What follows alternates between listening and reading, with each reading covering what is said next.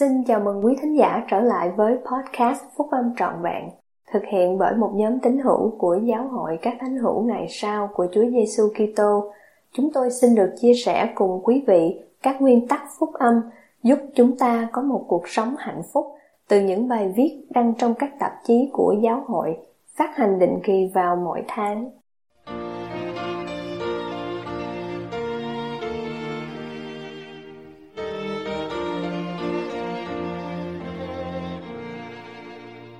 Bài nói chuyện "Tất cả chúng ta đều tham gia" của anh cả Jeffrey R. Holland thuộc nhóm túc số mười hai vị sứ đồ trong phiên họp chức tư tế Đại hội Trung ương tháng mười năm hai không một một của Giáo hội Các Thánh hữu Ngày Sau của Chúa Giêsu Kitô.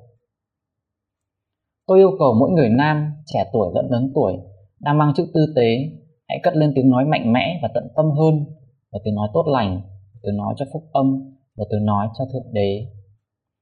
Thưa các anh em, trong tinh thần của bài thánh ca đầy xúc động đó và với lời cầu nguyện mở đầu tha thiết của anh cả Richard G. Hinckley trong lòng, tôi muốn nói chuyện một cách thẳng thắn và cũng muốn thẳng thắn đối với các thiếu niên trong chức tư tế Aaron khi nói về tính chất vĩ đại của khải tượng thứ nhất của Joseph Smith. Đôi khi chúng ta chỉ nói qua loa về cuộc chạm trán đầy hăm dọa xảy đến ngay trước khi khải tượng đó, một cuộc chạm trán nhằm hủy diệt thiếu niên ấy nếu có thể được, còn nếu không thể được thì nhằm ngăn chặn sự mặc khải sắp được ban cho thiếu niên ấy. Chúng ta không nói đến kẻ nghịch thù nếu không cần phải làm thế, và tôi không thích nói về nó chút nào cả. Nhưng kinh nghiệm này của thiếu niên Joseph nhắc chúng ta nhớ về điều mà mọi người nam, kể cả mỗi thiếu niên trong cử tọa này cần phải nhớ. Thứ nhất, Satan hay Lucifer, hay là cha đẻ của mọi sự dối trá, hoặc các anh em muốn gọi nó là gì cũng được, là có thật, chính là hiện thân của điều tà ác. Động cơ của nó luôn luôn hiểm độc, nó làm đảo lộn ánh sáng cứu chuộc và ngay cả ý nghĩ về lẽ thật. Thứ hai, nó luôn luôn chống đối tình yêu thương của thượng đế, sự chuộc tội của Chúa Giêsu Kitô cũng như công việc về sự bình an và cứu rỗi. Nếu có thể, nó sẽ chống lại những điều này bất cứ lúc nào và bất cứ ở đâu. Nó biết rằng cuối cùng nó sẽ bị đánh bại và bị đuổi ra, nhưng quyết tâm mang theo càng nhiều người khác càng tốt. Vậy thì, một số thủ đoạn của quỷ dữ trong trận chiến này khi cuộc sống vĩnh cửu bị lâm nguy là gì? Một lần nữa, kinh nghiệm trong khu rừng thiêng liêng sẽ cho chúng ta biết một số thủ đoạn của quỷ dữ. Joseph ghi lại rằng, trong một nỗ lực để chống lại tất cả những sự kiện tương lai, Lucifer sử dụng một ảnh hưởng thật lạ lùng trên tôi đến nỗi lưỡi tôi như buộc lại khiến tôi không thể nói được. Như Chủ tịch Boyki Parker đã dạy buổi sáng hôm nay rằng Satan không thể trực tiếp giết một người nào đó. Đó là một trong những nhiều điều nó không thể làm được. Nhưng hiển nhiên nỗ lực của nó để ngăn chặn công việc này sẽ được thành công phần nào nếu nó có thể ngăn chặn không cho người trung tín nói. Thưa các anh em, nếu đúng là như thế thì buổi tối hôm nay tôi đang tìm kiếm những người nam, trẻ tuổi lẫn lớn tuổi đủ quan tâm đến trận chiến này giữa điều tốt với điều xấu để tham gia và lên tiếng. Chúng ta đang lâm trận và trong một vài phút tới tôi muốn tuyển mộ người đánh người để đánh trận. Tôi có cần ngân nga một vài giai điệu của bài "Chúng ta đều đang tham gia" không? Các anh em biết mà, câu "chúng ta hiện đang chờ các chiến sĩ, ai sẽ tình nguyện?"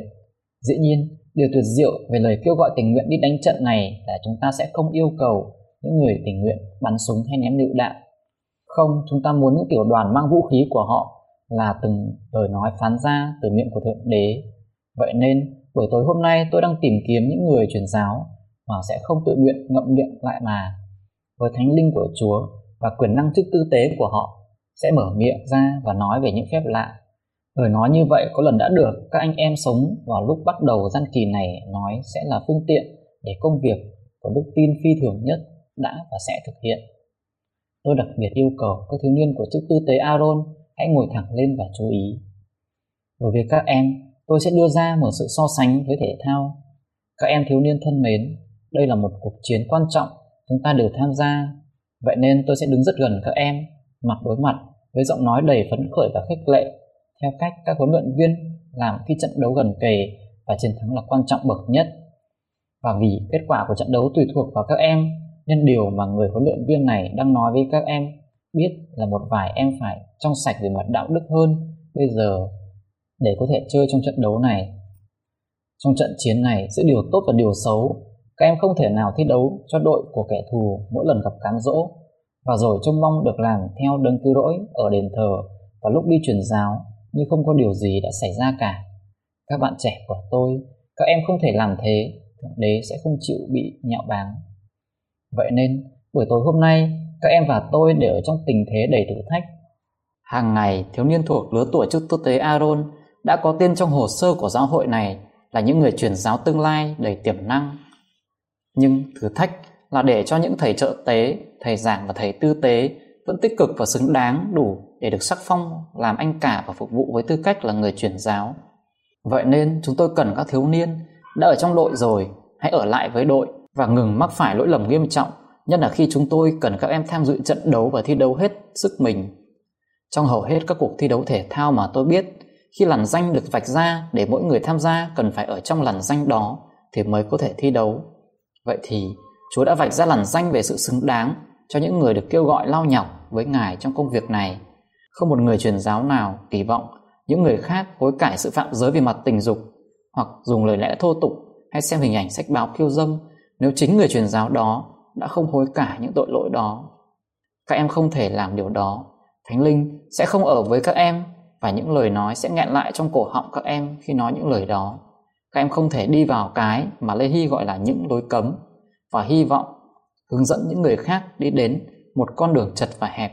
Điều này không thể như vậy được. Nhưng có một cách để các em khắc phục tội lỗi của mình, cũng giống như một cách để người tầm đạo mà các em sẽ giảng dạy khắc phục được tội lỗi của họ.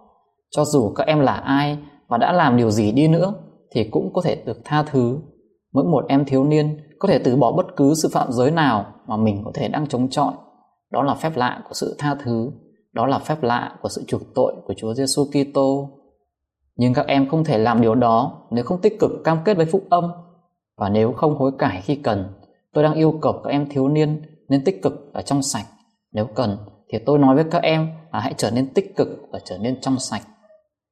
Các em thân mến, chúng tôi mạnh dạn nói với các em vì nếu nói một cách tế nhị hơn thì dường như ít có hiệu quả đối với các em hơn. Chúng tôi mạnh dạn nói vì Satan là một thực thể muốn hủy diệt các em và các em đối đầu với ảnh hưởng của nó vào cái tuổi càng ngày càng nhỏ hơn. Vậy nên chúng tôi túm lấy các em và hét lớn vì chúng tôi biết cách. Hãy nghe đây, âm thanh của trận chiến vang lên rất lớn và rõ ràng. Hãy đến gia nhập hàng ngũ, hãy đến gia nhập hàng ngũ. Các bạn trẻ thân mến, chúng ta cần thêm hàng chục ngàn người truyền giáo trong những năm tháng sắp tới. Những người này phải đến từ số đông, những người nắm giữ chức tư tế Aaron là những người sẽ được sắc phong, tích cực, trong sạch và xứng đáng để phục vụ.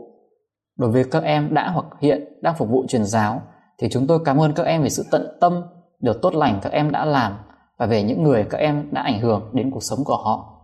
Xin Chúa ban phước các em. Chúng tôi cũng công nhận rằng có một số người đã hy vọng suốt cuộc đời họ được đi phục vụ truyền giáo, nhưng vì các lý do sức khỏe hoặc những trở ngại khác ngoài tầm kiểm soát của họ nên đã không thể làm điều đó được. Chúng tôi công khai và hãnh diện ngưỡng mộ nhóm người này. Chúng tôi biết ước muốn của các anh em và chúng tôi hoan nghênh lòng tận tụy của các anh em. Chúng tôi yêu thương và khâm phục các anh em. Các anh em sẽ luôn luôn và vẫn thuộc vào nhóm chúng tôi và sẽ luôn luôn như vậy, mặc dù các anh em được vinh dự miễn không phải phục vụ toàn thời gian, nhưng chúng tôi cần các anh em còn lại khác. Giờ đây, các anh em là những người thuộc nhóm túc số Melchizedek.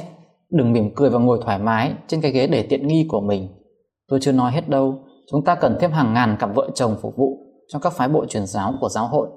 Mỗi vị chủ tịch phái bộ truyền giáo đều muốn có họ. Họ phục vụ ở khắp nơi. Những cặp vợ chồng đó của chúng ta giúp làm cho công việc được chín chắn hơn mà không có người nào mười chín tuổi, cho dù có giỏi cách mấy cũng không thể làm được.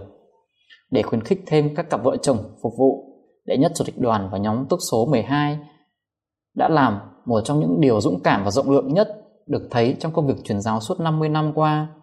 Vào tháng năm năm nay, các vị lãnh đạo chức tư tế ở nơi phục vụ truyền giáo đã nhận được một thông báo nói rằng chi phí về chỗ ở dành cho các cặp vợ chồng, và chúng tôi nói là chỉ chi phí về chỗ ở không mà thôi, sẽ được quỹ truyền giáo của giáo hội phụ trả nếu tổn phí vượt quá con số đã quy định cho mỗi tháng.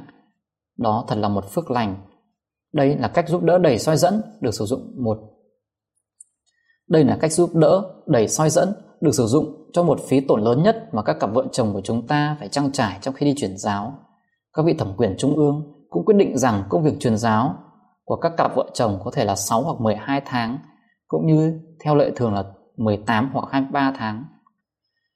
Trong một cử chỉ tuyệt vời, trong một cử chỉ tuyệt vời khác, các cặp vợ chồng được cho phép tự túc về nhà trong một thời gian ngắn vì hoàn cảnh khẩn cấp trong gia đình, và hãy đừng lo lắng rằng các anh chị em sẽ phải đi gõ cửa hoặc làm lịch trình giống như những thanh niên mười chín tuổi. Chúng tôi không yêu cầu các anh chị em làm điều đó, nhưng các anh chị em sẽ có rất nhiều việc khác có thể làm và tự do quyết định cách làm những việc đó như thế nào. Thưa các anh em, chúng tôi biết rằng có một vài anh em có lẽ không thể đi truyền giáo ngay bây giờ và có lẽ không bao giờ vì lý do sức khỏe, gia đình và kinh tế. Nhưng nếu hoạch định thêm một chút thì nhiều anh em có thể đi truyền giáo được. Thưa các vị giám trợ và chủ tịch được. Thưa các vị giám trợ và chủ tịch giáo khu, hãy thảo luận nhu cầu này trong các cuộc. Hãy thảo luận nhu cầu này trong các hội đồng và đại hội của mình. Hãy ngồi trên bục chủ tọa trong các buổi họp của mình và thành tâm nhìn vào giáo đoàn để có được ấn tượng về những người cần phải được kêu gọi đi truyền giáo, rồi bàn thảo với họ và giúp họ định ra một ngày để đi phục vụ. Thưa các anh em, khi điều đó xảy ra, hãy nói cho vợ mình biết rằng nếu các anh em có thể rời chiếc ghế bành và thiết bị điều khiển máy truyền hình từ xa trong một vài tháng ngắn ngủi, thì vợ của mình cũng có thể rời các cháu của mình được. Mấy đứa trẻ dễ yêu đó sẽ được ổn thỏa, và tôi hứa rằng các anh em sẽ làm những điều cho chúng trong công việc truyền trong công việc phục vụ Chúa, vì trong vì trong những thế giới vô tận các anh em không bao giờ có thể làm nếu các anh em ở nhà để ủ chúng. Các ông bà nội ngoại không thể nào tặng cho con cháu của mình món quà quý báu nào hơn là nói bằng hành động cũng như bằng lời nói. Trong gia đình này, chúng ta đều phục vụ truyền giáo. Công việc truyền giáo không phải là điều duy nhất chúng ta cần làm trong giáo hội kỳ diệu vĩ đại này, nhưng trong hầu hết mọi điều khác chúng ta cần phải làm đều tùy thuộc vào những người lần đầu tiên nghe về phúc âm của Chúa Giêsu Kitô và gia nhập giáo hội. Chắc chắn đó là lý do tại sao lệnh truyền cuối cùng của Chúa Giêsu ban cho mười hai vị sứ đồ cũng cơ bản như thế. Hãy đi dạy dỗ muôn dân, hãy nhân danh Đức Cha, Đức Con và Đức Thánh Linh mà làm phép báp têm cho họ. Chỉ sau khi điều đó xảy ra thì các phước lành còn lại khác của phúc âm mới đến: gia đình đoàn kết, các chương trình của thanh thiếu niên, những lời hứa của chức tư tế và các giáo lễ tuôn tràn đến đền thờ. Nhưng như Lê Hy đã làm chứng, không có một điều nào như thế có thể xảy ra cho đến khi một người đi vào cổng, vì mọi điều cần phải được thực hiện dọc theo con đường dẫn đến cuộc sống vĩnh cửu. Chúng ta cần thêm nhiều người truyền giáo để mở cánh cổng và giúp những người khác bước qua cổng đó. Tôi yêu cầu một tiếng nói mạnh mẽ và tận tâm hơn từ mỗi người nam, trẻ tuổi lẫn lớn tuổi, đang mang chức tư tế. Một tiếng nói không những chống lại sự xấu xa và kẻ hiện thân của điều xấu xa, mà là một tiếng nói tốt lành, một tiếng nói cho phúc âm, một tiếng nói cho Thượng Đế. Thưa các anh em thuộc mọi lứa tuổi, hãy thả lỏng lưỡi mình và nhìn xem lời nói của mình mang đến phép lạ và cuộc sống của những người bị ngăn cản khỏi lẽ thật vì họ không biết tìm thấy lẽ thật. Hãy tham dự gấp trận chiến, hãy nhanh chóng ra trận. Lẽ thật là mũ sắt, bảo vệ và che chở chúng ta.